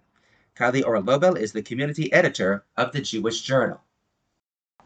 Right, and again from the columnist section, this is called Lucky and Maraca by Christine Shira Sheiks. A bedridden woman in my tight knit Jewish community had an emergency maraca. Her small gray and white mutt needed minor but urgent surgery on her shoulder. Could you take care of Maraca while she heals? she asked. Sure, I can take her to my place for a couple of weeks, I said. Months before I had to months before I had tried to gently persuade her to let me find a loving home for Maraca. I only trust you. I won't give my dog to a family I don't know, she responded. I wasn't the family I had in mind. I had my own dog, a rather handsome, sweet, large black retriever by the name of Lucky. I lived in an apartment and needed another dog like a hole in the head. Gosh darn it, though, even with stitches in her shoulder, Maraca was such a happy dog. I had to laugh when I looked over at her in the middle of the night and she was sprawled out on Lucky's doggy bed like she was at the Ritz. I began to wonder if I should just keep her. What's one more dog, right? Even though Maraca was firmly in her twilight years, she would sprint to the door like a rocket to join Lucky and me on our daily walks around the Pico Robertson area of Los Angeles. You really want to get to know your community? Get a dog. Even the homeless gentleman on my corner became acquainted with us, yelling out to me, Hey, Maraca doesn't have a, her cone on anymore. Now three of the now three of the now three of us would greet people on their way to Daven Shaharit. I had three rabbis on my block alone. I'd bake challah for various people we'd meet on our walking adventures. That was a sight. Me juggling bags of warm challah and two dogs while ducking into the coffee bean. More than once I've spilled a fresh, freshly made mocha ice blended, otherwise known as a chocolate shake, down the front of my blouse. In the blink of an eye, two years had passed. Then it happened. Lucky became ill over Shabbat. By, uh, by Monday, a major organ was failing. He was gone by Tuesday. The word sadness doesn't even begin to cover it. I walked into the coffee bean the day after he died and sat down. A homeless man in the neighborhood came up to me asking, Where is. Mid sentence, he stopped cold, seeing the pained look on my face. There was only one reason why Lucky wasn't with me. Yes, I kissed the ground that I still had Moraka, who, stu- who, by the way, marched right up to Lucky and kissed him on the mouth right before he died. Considering their size variance, that was no mean feat. I suddenly realized how much she had loved him. You know what? You know how I know? Moraka died within a week of him. She had starved off her, her own staved off her own mortality by sheer will and her love of Lucky. Coincidence is not the Jewish wheelhouse. A love story was right in front of me, and I didn't see it. The next morning I laid in bed and moaned out loud. Out of desperation, I grabbed my roommate's dog because I just had to get out of the house and walk. I exhaled the minute my feet hit the pavement. How do I work through this? I wondered as I headed down Olympic Boulevard. How do I value life while mourning the love of someone who is no longer with me? Is a dog someone? Through my tears, I tried to focus on celebrating the life of both dogs, the sheer joy they brought me and my community. Admittedly, I didn't fully appreciate the 1,095 doggy walks a year I counted until it was too late. Rituals create connection, and I'm determined to appreciate those connections in real time from here on out. I had taken both dogs as a mitzvah for other people, when in fact I was the one who had received the biggest mitzvah of all. That was Lucky and Moraka by Christine Shira Sheiks from the columnist section. Christine Shira Sheiks is a film producer and currently finishing her memoir, A Wandering Sheiksa. And again from the columnist section, this is called Morning to Dance, Waiting and Ho- Mourning to Dancing, Waiting and Hoping by Rabbi Yoshi Zweiback. There have been many times in my career when I've officiated a Brit Mila ceremony in the morning, morning in the morning and a funeral in the afternoon. Sometimes sorrow and joy come together in powerful and unexpected ways. Every year around this time, sorrow and joy meet by design. A few weeks ago, we commemorated Tisha, Tisha B'Av, a day of painful rem- remembrance. On the ninth of Av, it was decreed upon our ancestors that they would all die in the wilderness and not enter Eretz Yisrael and the temple was destroyed the first time in the days of Nebuchadnezzar, and the second time by the Romans. And and Beitar was captured, and the city of Jerusalem was plowed, as a sign that it would never be rebuilt. Talmud Ta'anit 26b. And then, just six days after our mourning came came after our mourning came joy. The fifteenth day of the month of Av is a time of celebration. According to Rabban Shimon ben Gamil, there are no days as joyous for the Jewish people as the 15th of Av. Why? At this time, in days of old, members of the different tribes of Israel were permitted to marry one another.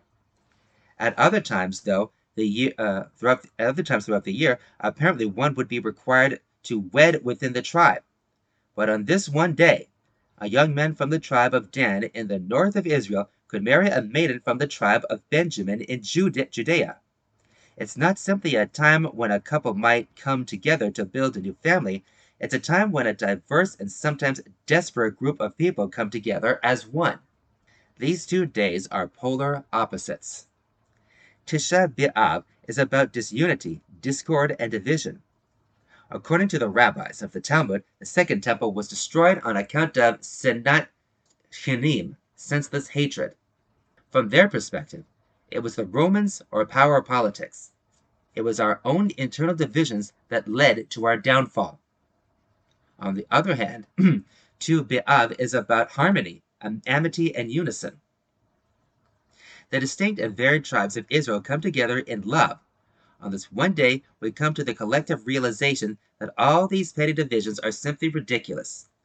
We are B'nai Yisrael, the people of Israel, sisters and brothers whose best and perhaps only hope for redemption can be found in one another. One of the sages of the Talmud, Ta'anit 31a, views this moment in a messianic redemptive way.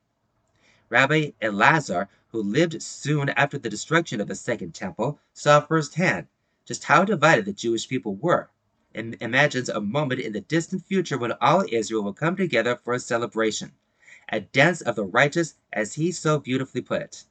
He likely was imagining a wedding dance, a giant, giant uh, hora in which all Israel circles bride and groom hand in hand. And at that joyous moment, Rabbi Elazar imagines us all singing the words of the prophet Isaiah. This is the eternal for whom we waited. We will be glad and rejoice in God's salvation. Isaiah 25 9. It's so achingly beautiful to me. A circle of unity. No one in front and no one behind. The circle can always be expanded to make room for one more. No one need be left behind, no one forgotten. There is a place for each and every Jew, but the time for the realization of such a vision has sadly not yet arrived. And one especially significant Hebrew word in that verse from Isaiah hints at this. The root for this waiting for the eternal is the same one that forms the word tikva, hope. In times such as these, when we see Israel and the Jewish people so deeply divided, we imagine a future that will culminate not in division or destruction, but rather in joy, unity, and love. This is our tikva. This is our hope. And while we know it will take time and demand patience, we will not wait passively or silently for it. We will work for it uh, urgently and passionately, reaching out to each other in love, celebrating each other's simchas, and standing hand in hand at moments of sorrow, mourning to dancing, a great circle of life and love. That was mourning to dancing, waiting and hoping by Rabbi Yoshi Zweiback from the columnist section. Rabbi Yoshi Zweiback is the senior rabbi of Stephen Wise Temple in Los Angeles. And we got now to the My Turn section. This is called My Visit to Camp Ramah in Ukraine by David Kext. How did I end up visiting a Jewish summer camp in the war torn country of Ukraine? Last October, I saw a video of a Camp Ramah in Ukraine called Camp Ramah Yahad and was transfixed. Campers who looked like they were from Camp Ramah in Ojai having a horrific war, having uh, the time of their lives, but living through a horrific war when civilians are being targeted and their homes are being destroyed. I wanted to go there to see it for myself and to show the campers that they are part of something larger, a worldwide Jewish community that doesn't leave anyone behind. My family and friends thought I was crazy. It's a war zone. You're a father. But I was undeterred. Fortunately, I was not alone. Two friends from LA and others from Philadelphia and Israel wanted to join me, including Rabbi Leonid Feldman, the longtime rabbi of Palm Beach's Temple Beth El and fluent Russian speaker. He was born in Moldova during the Soviet era, and Rabbi David Gol- Golinkin, president of the Schechter Institutes of Jerusalem, which runs the camp. Our goal to spend a Shabbat at the camp. Shortly after the collapse of the Soviet Union, Golinkin's Schechter Institutes established the camp, as well as a series of community centers and schools in four cities across Ukraine.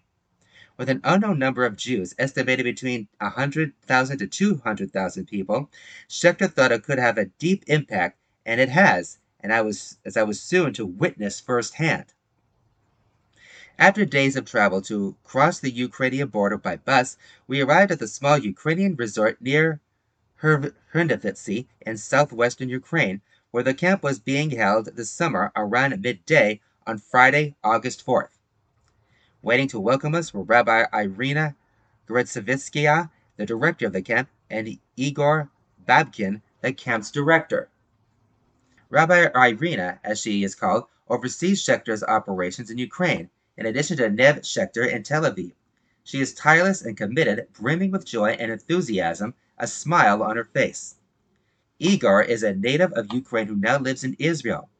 With a twinkle in his eye and a booming voice, perfect for addressing a camp full of kids, he never speaks sharply, only with love.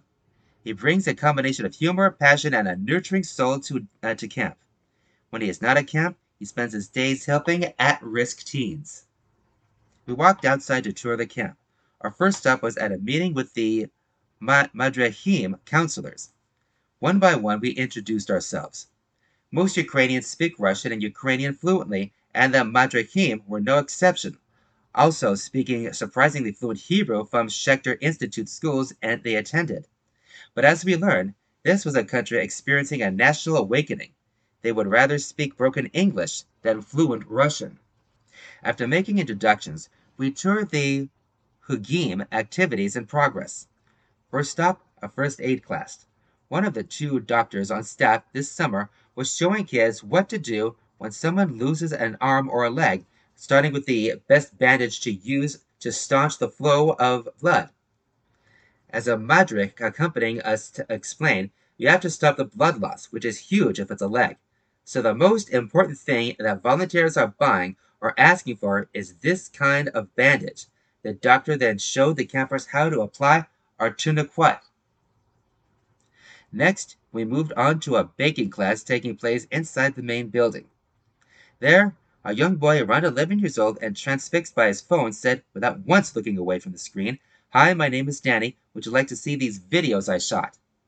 Our hearts broke as he showed us videos he took showing apartment buildings less than a kilometer from his home, all heavily damaged by missiles and the hood of a car that had been shredded by shrapnel. Danny told us he's from Kharkiv, which we knew had seen some of the most intense fighting of the war since the invasion began, with Russia targeting population centers with cluster munitions, missiles, and artillery. Later, I saw Danny was glued to his phone again. When I mentioned it to Rabbi Irina, she assured me that people like Danny receive the support they need from a staff psychologist. Many campers are refugees, like Danny, and many of them living in Poland, Germany, and other European countries, and in Israel. Two campers living with families in Spain traveled for five days by train to join their friends at camp. Next, we watched an art and dance class. In the latter, about 20 people were doing a synchronized dance to a popular Israeli song. To our surprise, the irrepressible Irina jumped right in and knew all the moves. At Kabbalat Shabbat services, the campers sang and performed dances and skits with typical nervous giggling from younger campers with the enthusiasm and ruach spirit one would expect to see from any happy camper. Waves of campers presented us with gifts, including a poster with the message, Thanks for visiting our dear Ramah Yahad, a place where every summer a new chapter of our fairy tale begins and hamsas made by the campers. Before lighting Shabbat candles together, we took a moment to introduce ourselves through, Len- Leo- through Leonid. In his impish uh, fashion, Leonid introduced fellow traveler from LA Jonathan Anschell, general counsel of Mattel, as Barbie producer. Ryan Gosling and Margot Robbie would have not elicited more excitement than did this announcement. As soon as the service ended, dozens of campers swarmed Jonathan to take selfies with him. Have you met Margot Robbie? Have you met Ryan Gosling? Jonathan, as always, was a terrific sport and posed for selfies and accepted hugs from the kids. But Jonathan wasn't the only celebrity. Really, we all were. The campers posed for selfies with all of us and dispensed hundreds of hugs. They were just excited that a bunch of Americans flew halfway around the world to be with them. One camper, who was about 10 years old, repeatedly emerged from the crowd throughout our stay to give us hugs. He never said anything, really, though I kept thanking him and telling him how nice it was to see him again. I'm not sure how much he understood, and he didn't say much back. I think the hugs conveyed everything he needed to know and wanted to tell me. After lighting candles and enjoying a sumptuous Shabbat dinner, the entire Hadar Ohel dining hall was filled with singing and slapping of tables as everyone recited the Birkat Hamazon, grace after meals. Afterward, the campers, counselors, and even some staff joined hands and danced with pure joy around the entire Hadar Ohel. The following morning, a 12 year old girl was reading from the Torah for the first time. Afterwards, she was so overcome with emotion that she broke down and cried. Luckily, her mother was present. She lives nearby, lives in nearby Chernivtsi, and they hugged for a long time, rocking back and forth and sobbing in joy.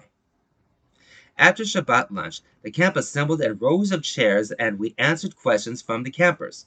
One asked why we came to Camp Ramah Yahad. I told them that we wanted to show our support and that the Jewish people are connected to each other wherever they live.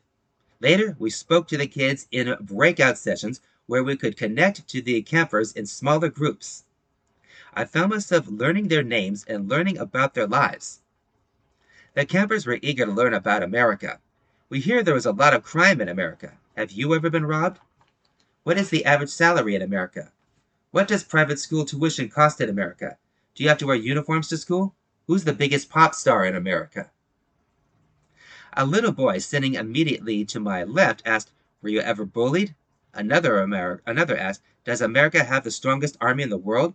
This I answered in the affirmative, in part to reassure the campers, uh, who, of course, know that America is, standing behind Ukraine. In a world of Hitler and Vladimir Putin's, America has the job of maintaining the strongest army. It's like the Wild West, and America is the sheriff, I explained. I hope someday this won't be necessary.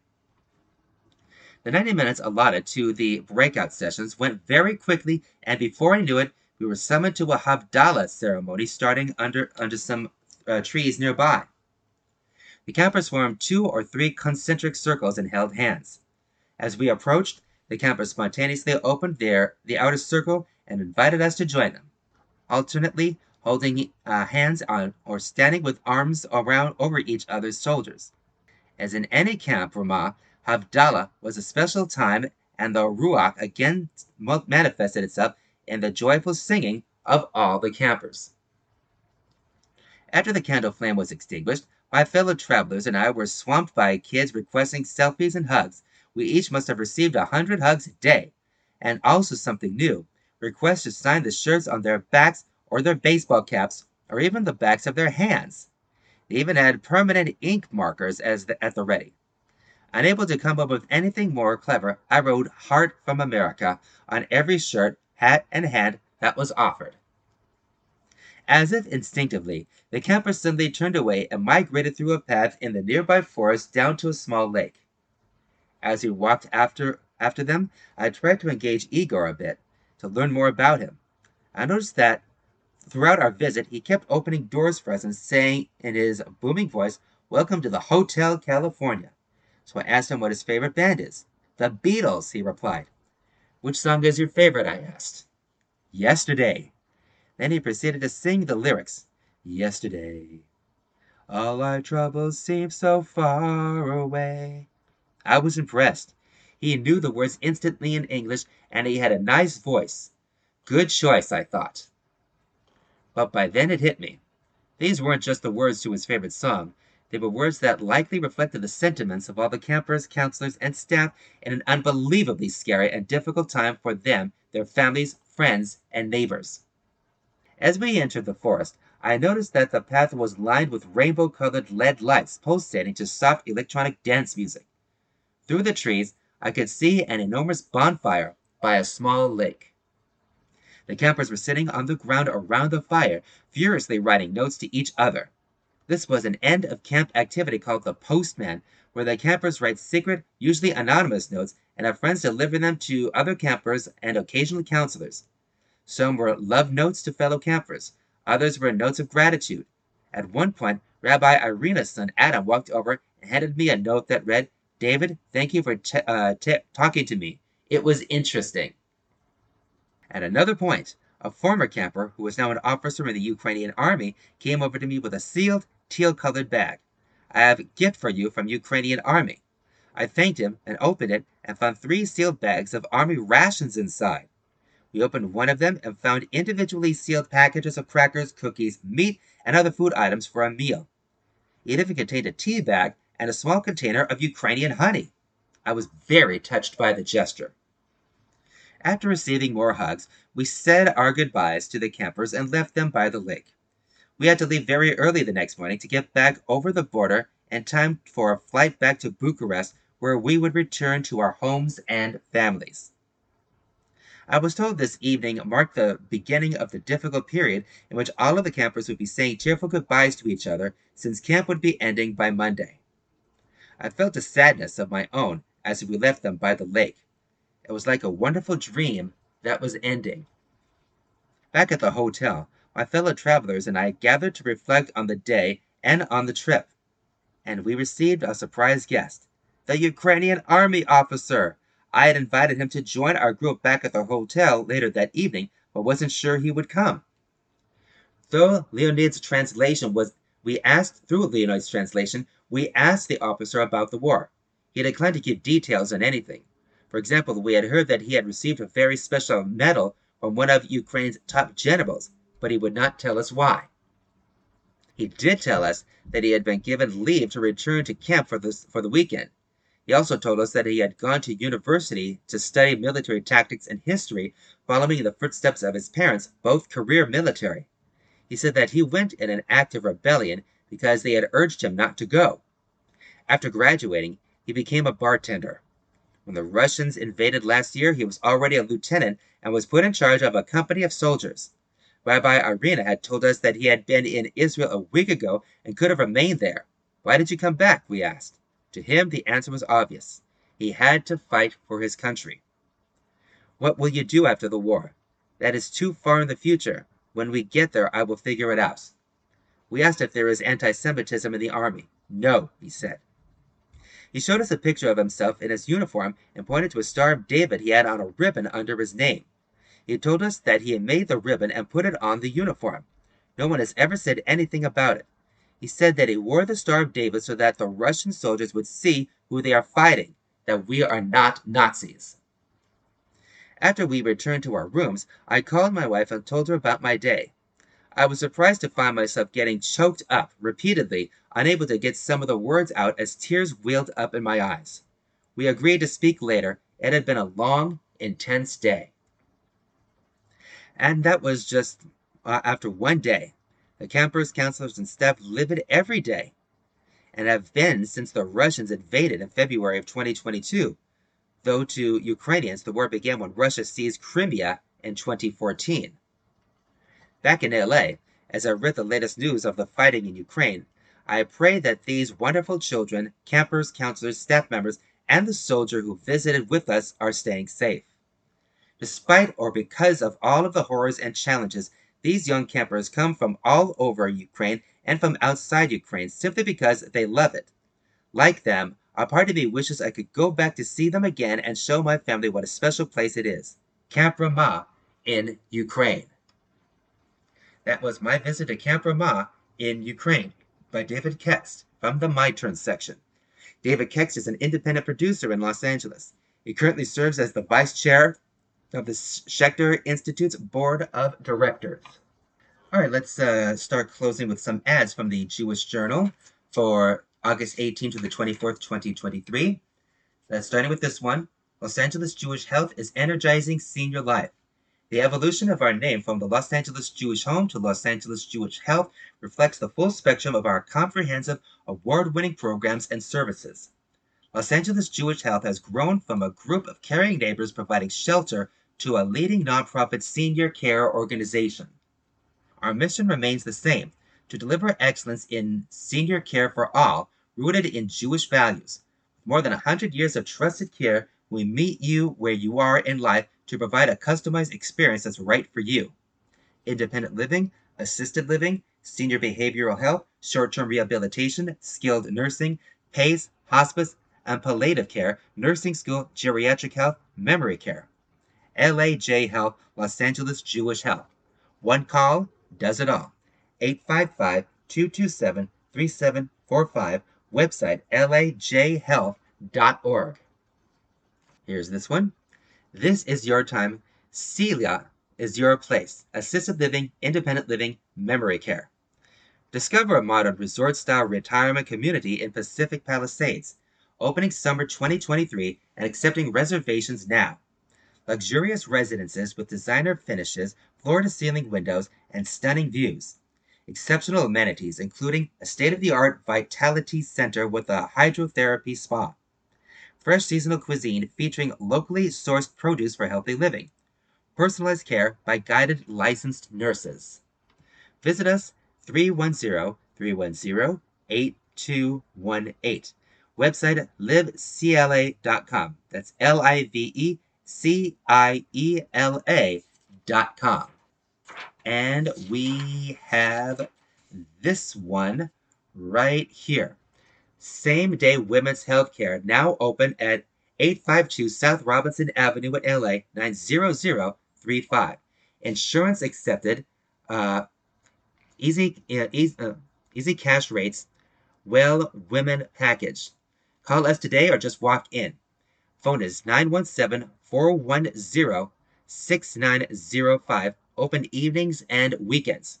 Services offered G, uh, GYN Care, Pan, Well, Well Woman Exam, Well Woman Package, uh, Pap smear, menopause, PMS, PCDS, uh, fibroids, STD testing, on-site ultrasound, pelvic scan, contraception, regular periods, and urinary problems.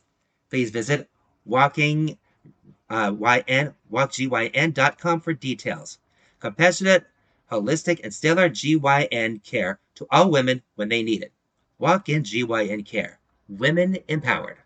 All right, folks, that will do it for this edition of Stan Dunn's Jewish Edition. For everything happening that's with, with us Jewish folk in the city, the state, Israel, and the nation, find it all here. Until next time, everybody, this is your reader and host, Mark Braun. Shalom and peace.